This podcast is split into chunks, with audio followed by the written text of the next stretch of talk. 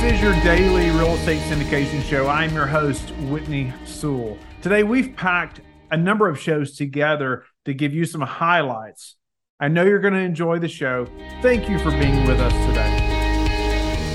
This is your daily real estate syndication show. I'm your host, Sam Rust. Joining us today is Charles Carillo. Charles is the founder and managing partner of Harborside Partners, has been actively involved in over 200 million of real estate transactions since 2006. So as we were discussing, he's an OG. And Charles has extensive knowledge in renovating and repositioning multifamily and commercial real estate. In addition to being an active investor, Charles passively invests in many different assets, including commercial real estate, ATMs, early stage technology, and ag tech startups. That's an interesting one. Charles, welcome to the show. Thanks for joining us. Thanks for having me on, Sam. So great to be here. Yeah. Okay. Before we dive into real estate, I got to ask ag tech. What's the connection? That's not something that just everybody has in their bio. Riff on that for 45 seconds. So ag tech is a it's a very unique, obviously, as you just said, very unique um, asset class, but it's within tech where you're putting it's mainly what we've been investing in is making you're taking fertilizer and you're using technology to make fertilizer work better, I guess you would say. You know what I mean? And, and when we're having limited farming land throughout the world, and we're doing a lot of this in South America, or the companies that we invested into are, and it's really where you're reviewing soil, you're seeing what's wrong with it, you're seeing where it can be optimized and using technology for it. And obviously, with everything that's going on, especially with the war, but we've been doing this for I don't know. I've been investing for in ag tech probably for 18 months. So I feel it's something that's coming along where you're having a lot of countries. There's, you hear it all the time of farmland going away and all this kind of happening. And so it's really pushing that um, any type of soil that has to be that you're using technology to really find how you can optimize it and how you can really what needs to be done to kind of maximize the output. So it's interesting. It's a very interesting thing that we invest into and very passively, let's just say. You're not in the laboratory uh, trying out compounds. Is that what we're saying? That's correct. Right. Awesome. Well, appreciate you shedding some light on that. So, Charles, you've been in commercial real estate for a, a, long while 16, 17 years. You've seen a couple of cycles. Maybe sketch a little bit of your background for our listeners. Yeah. So really quickly, so I grew up in multifamily real estate. My dad bought his first multifamily property in 1984. It was a six family and not so great of a neighborhood. So when I grew up going in the you know, I guess you'd say 90s, late 90s, early 2000s, going to as I was younger, going to my dad's properties. And he had with a partner, I guess, up to almost 100 units. And he self managed them all. He had a small team, but the properties were D, C minus, let's just say to be nicely to my father. Not great properties. He knew that. And when I got out of college a few years later, I was ready to buy property. And my dad just kind of instilled in me in buying in better areas. And I took that half heartedly. I wish I'd bought better the areas I was in, but it definitely goes to show you that that's definitely a rookie mistake. So it's like the first thing I ever tell new investors to buy in better areas whenever you think it, and don't be swayed by this nice cash flow statistics that are being put up there or all these rents that are coming in when they put them into the listing. That's uh, you know, you have to take that with a grain. So yeah. You mentioned as we were chit chatting beforehand that you had a portfolio of smaller multifamily that you had built personally and self managed there's got to be some stories there. You know, broadly sketch for us what got you into that, why you decided to self manage, and why you ultimately decided to exit uh, 18 months ago. Yeah, so I started buying that in 06 and I was buying 06, 08, 09. And uh, so I went from the best all the way to the worst times of buying, which is just kind of one of those things where people are always like, oh, I'm going to wait for a better time or wait for prices to come down. Everybody hears this, right? And it's really one of those things where yeah, the one in 06 was probably like a single or maybe a double, I guess, if you really push it. But the one you bought and, you know, I bought in the end of 09 would definitely be like a home run. So it's one of those things that you consistently have to look at properties like we were talking about Sam beforehand, uh, before the call. And it's just something that when you're looking at properties, you have to kind of know that, you know, not every deal is going to be a home run. And you just know that you consistently buying, you're consistently underwriting properties. And when something pencils, I mean, you're taking it down. And I think that's kind of my mentality because even if you're taking down a double and something like this, I mean, the return is still going to be much better than you're going to get in other asset classes. So I think that's very important for investors to take into consideration. And then without knowing it, who knows? Maybe you're buying in you know 2018 or 2019 and you've got covid around the corner and you're selling it for a fortune two years later so you, you just don't know what's going to happen and i think it's just important that when stuff pencils you know buy for cash flow don't buy for appreciation all these things that you hear from everybody else and i think that that's kind of like the safest way of doing it when i was doing it i self-managed it from 06 to 2012 i moved down to florida in 2012 so i didn't really have a choice i was selling or i was having third party management which was kind of a blessing and i wish i'd done it a little earlier six years gives you a lot of it gives you a lot of experience in dealing with C-class tenants, which is great. Something you can you can pull over into any other part of real estate investing. But it's also great to do the self-managing, but it's also great to focus on your acquisitions and bring in that third-party manager. Yeah. And then ultimately you've disposed of those here recently. Yeah, I, uh, I sold it to another investor. Those are all based where I was originally from in Connecticut. And I okay. sold those to an investor that had other units in the area so for him, it was great because he was getting more scale with his property manager. And for us, it was perfect because now we could put it into other markets that we were really focusing on. Connecticut's not really a landlord friendly state at all. And we learned that for the most truth right through COVID when we had tenants not paying for like a year. So got those tenants out, seasoned them, sold them. And that was kind of what our plan was. And it's great. It's all learning experience when you're doing it. You know what I mean? And, but it's something that we really focus on more landlord friendly states. We're focusing on states and areas where there's actual growth. You know, it's not just a straight line.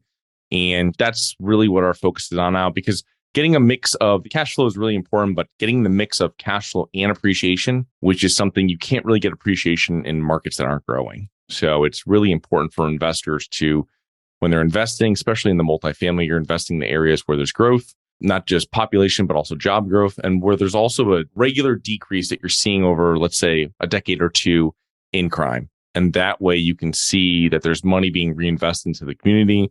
There's people moving in with jobs. And that's where you're going to have minimal issues trying to rent your apartments.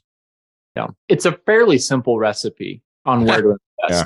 It's hard to get the cake to come out right. I mean, there's a ton true. of work that goes into it, but the recipe itself is just not that challenging. I have so much respect for people, though, who cut their teeth or, or even still invest in areas like Connecticut. I was talking to a guy the other day who invests in Baltimore, some of those areas in the Northeast or in some of the Rust Belt cities, you know, like a, a Dayton or some of those areas where there's just not a lot of growth. Man, that that is the heart of the hard right there. You have to buy extremely right in those markets. Not saying that you can you're going to be overpaying when you're getting into areas that are really growing. And I hate using that word and I hate saying that, but it's kind of true but you're paying for where the growth's coming and you're going to pay over compared to another unit. So you, yeah, you're going to have an area, but the thing is that if I'm off my rents $100 in an area that's not growing per month, that's a huge difference compared to if I'm off that amount in an area that's really growing. You know what I mean? Because it's going to make up with the growth, maybe not in the first year, but maybe in the second or third. So it's very important to buy in areas that are growing nowhere, no matter where you are. Yeah. And you talked a little bit about the the concept of just staying consistent in your acquisition efforts, underwriting deals, and not trying to time the cycle. That, that makes me think a lot of some of the big stock pickers, um, you know, like uh, Warren Buffett or Charlie Munger, some of those guys. That the time in market is really important. Yeah. yes, you know, every investor thinks that they can time cycles, but generally, it's the folks who have a process, stick to it, that are successful in stocks. That's something that's more commonly accepted. Mm-hmm and I think that same thing is true in commercial real estate. Yeah, I totally agree. I mean, you're you're consistently buying, but then there's also the time too is when the time to sell. You know what I mean? Or when the time to pull out some equity. How much equity do you pull out? But I think timing to sell, especially when you have investors, it's very important because I've spoken to a number of investors that when we were selling properties at the beginning of 2022 and we're like, oh, it's going to close and they want to hold it. Well, they're they're happy they sold it now. You know what I mean? Because it would have been, I don't know, two, three years to get something close to that price or maybe that price again or over that price, whatever it might be. But it's something that you kind of have to not get greedy. And there's a great quote. My one of my mentors told me that only a sucker sells at the top of the market. And that's something I really, I think it was JFK Senior originally told it or something, but it's something that it's it's so important and it's so true. You know what I mean? You're thinking you're selling at the top or you're to wait for the top. You're never to hit it who knew they were selling? I, I, never knew I was selling my stuff at the top in like 2022. You just thought like, oh, I'm selling it on the way up, and it's a way of getting money back to investors, getting money out for us, and now they can take their profits and now they can reinvest it into not just one deal, they can now reinvest into two deals. You know what I mean? So it's safer for them. And I think that's really important, but it's difficult. You know, it's difficult to make the decision there. So it's really if you have the business plan, you stick to the business plan when you're putting money in and when you're taking money out. Yeah. We same thing for us. We sold a couple of deals in 2021, right at the very mm-hmm. end of the year. And there was definitely some investors that were questioning the decision. And now in hindsight, it looks fantastic. But I, I think that goes to a point that so many of the investors, you syndicate, we're syndicating as well. You know, there's a lot of investors who've only been investing for the last five years, maybe even 18, 24 months. They're used to everything being smooth and pushing forward. And now we're seeing rubber meeting the road, right? There, it mm-hmm. really matters. What was your business plan? Was it based primarily around floating rate debt and constant growth? Like that, that can work in the right cycle, but the cycle is over now and, and things have changed. How are you messaging that to, how did you message that to investors, those principles, those truths? And are you finding people more receptive to those kinds of messages now that the cycle has changed? I think you're getting investors when I'm speaking to investors now, and it's really just reinforcing what the business plan is and reinforcing how we work. And there's another, as you brought up Warren Buffett. Warren Buffett has another famous quote where it's like, we'd rather take a bumpy 15% than a smooth 12%. And I think that's a very interesting and very important quote that investors, past investors specifically, should take into consideration because that is exactly how it works. I mean, we're buying businesses. Like you said, someone that came in in the last four years has seen rent increases with uh, without doing anything. They didn't have to do anything in the properties, and they could have sold it higher one day later, three years later. And it's that's not how it works normally. So it's something that you just have to reinforce it with investors that there's going to be ups, there's going to be downs. You know what I mean? In the process, we're going to have times when our occupancy and everybody's paying is 97%. And we're going to have times when we're doing all this renovation stuff like this that drops into the high 80s or whatever it might be and you just have to let people know that that's how it's going and that's uh, and what you're doing to get it to you know the final what i call like the equity multiple. And that's the whole goal the whole project is getting there and you know get distributions during the way. But the main thing is really building the wealth and how you build the wealth through the equity multiple so, Charles, you know, we're living in interesting times. The economy has changed pretty dramatically over the last 24 months. You know, there was the, the sugar high of COVID and, and all the money that was parachuting in from every corner of the globe. And now the Fed is kind of dealing with the, the ramifications of that. As I've been browsing through your LinkedIn profile, I've noticed that you've been posting a ton of stuff on the single family market, which is interesting. I find that I, I kind of geek out over some of those same statistics. Um, I'm curious when you're looking at where things are headed, mm-hmm. what are the tea leaves that you're paying attention to? What are the leading indicators that, that really catch your fancy? I want to see how easy it is for people to buy houses because, Sam, I believe you guys are more B class investors as well, and all types of B class, I believe. So if you're in B or definitely in A, you're you're dealing with people that can buy houses in most markets, right? Maybe now with interest rates, it's a little different, but in most markets, this is who you're really competing against. It may not be the apartment owner across the street that has another pool or something like that. You're really competing with them buying a house. And so I like to see exactly how asking prices are going, where the realization, I like seeing when the realization uh, in times like this of sellers is coming in and they're finding out that they can't sell it for what they were going to sell it for eight months ago or whatever it might be.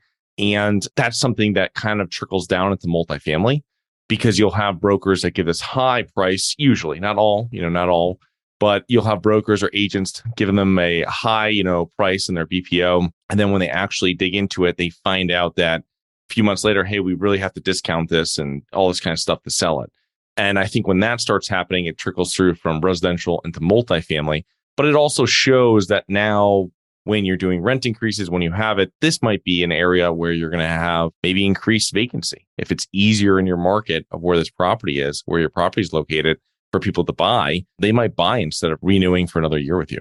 Yeah. One of the statistics that you posted recently that I found uh, very interesting was the median asking price. If you had asked me to bet, I would have said that that would be down just because of interest rates and everything, but it was actually up almost 3% year over year for January of 2023 you know, but simultaneously, I think part of that is because we're seeing listing numbers go down as well. I was looking at some other statistics on my own that were showing that inventory is down year over year in some places by 20%. I just think that's a very interesting factor. I attribute that to people not moving as much. You know, the, the great resignation is kind of passed. People are a little bit more worried about their employment future.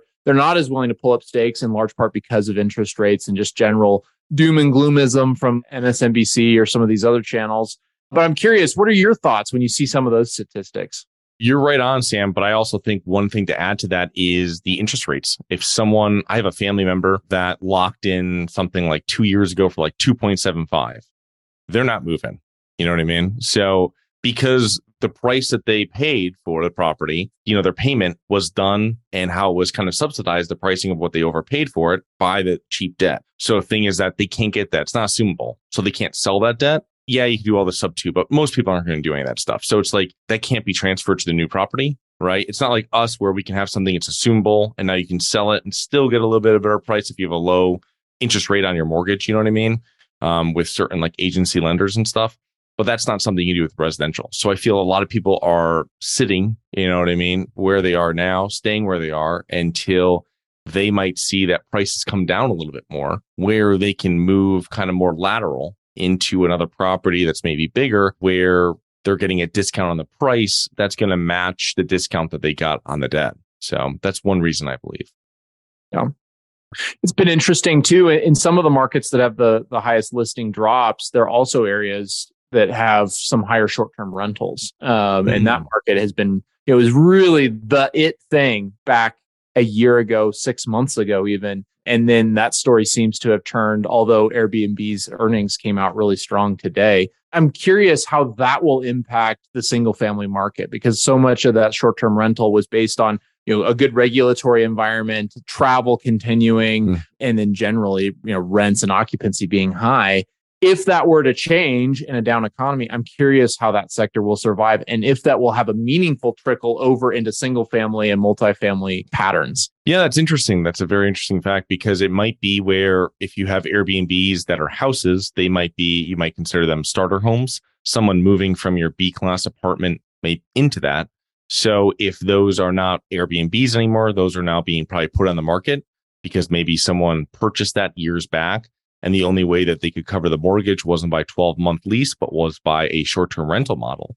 So they still made money on it, probably keeping it for so many years. And now they're just selling it for to a homeowner. So there's a number of different ways this can go. But I just, I really feel that we're, you know, the interest, I think you have the prices haven't come down enough to make up for where the interest rates were years back. So yeah, yeah, purchasing power has still been negatively impacted for sure. The bearish case for commercial real estate or multifamily real estate in 2023 is Um, I don't know. You tell me, Sam. I guess. I mean, I, I, was reading some. I was reading some stats this morning saying that you know we're talking about residential. I know you just asked me about multifamily, and you know there was one that was saying that Q1 2024 is supposed to be the low point for this pullback, what they say. I don't know how true that is, but you know, I think that you're going to have more and more sellers. And like we were talking beforehand, you know, we haven't been getting that many deals under contract, under LOI, even getting the best and final, like you were saying.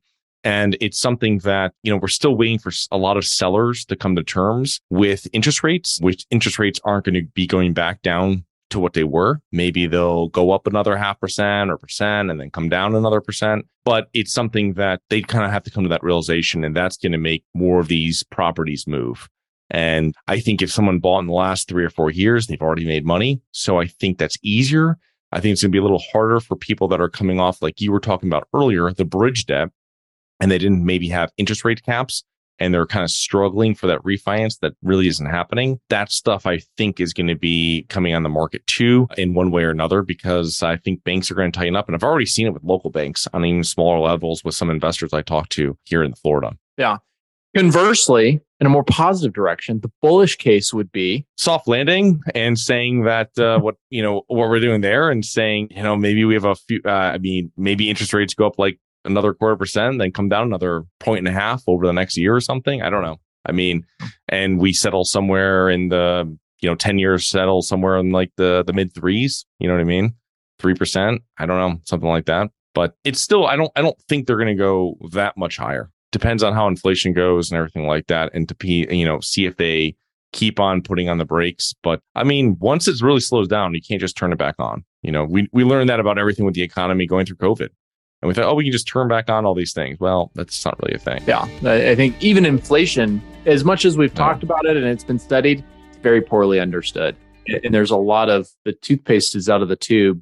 I'm not sure we can get it back in. It, we certainly aren't going to do it by scooping it up and pushing it with our finger. So it's interesting that you would mention soft landing. I can't decide in my own mind what would be more helpful for multifamily real estate if we had a soft landing, because that probably means higher rates for longer versus maybe a little bit of a sharper burst of pain, but that results in interest rates coming back down. It's kind of an interesting thought experiment. Pain is never a fun thing to wish on society as a whole. So I'd probably root for a soft landing, but there possibly is a case to be made that that might actually be a little bit more challenging for those of us that, especially folks that bought with bridge debt that uh, are trying to refi in the next 18 months. Yeah, that's a great point. One thing you said about the CPI just before that is like it's very it's not understood, but it's also highly manipulated. So I think that's what? something too. What? Especially around housing. So it's something like yeah. that. But I'll tell you one thing. When I bought in the I bought a house I bought a single family or I bought a small multi three unit in the end of 06, six and a half interest rate. I bought one at the end of 08 five and a half interest rate. I refinanced both of them at mid 2010 for four and a quarter. So interest rates come down pretty fast. And that's one thing that they have, the government has. They can spend and they can change the interest rates. And I think it's something that if they put on the brakes too much and raise them up, I mean, it's just going to come down faster. Could be completely wrong on that, but it's just something that I feel that we saw it before. And that's, you know, coming down 1% a year over those times, half percent a year. And I mean, that it was their way of getting the economy going again. Yeah, it is interesting just how much power is in the government's hands when it comes to the economy. I mean, the interest rates really move things significantly. We can argue all day whether that's a good or a bad thing, but the, the reality is that's the, the where we live in this moment in time. And so we need to make sure that we're adjusting our tactics accordingly. You, have hinted at your tactics a little bit along the way, you know, always swinging on the acquisition front, maintaining consistent underwriting standards.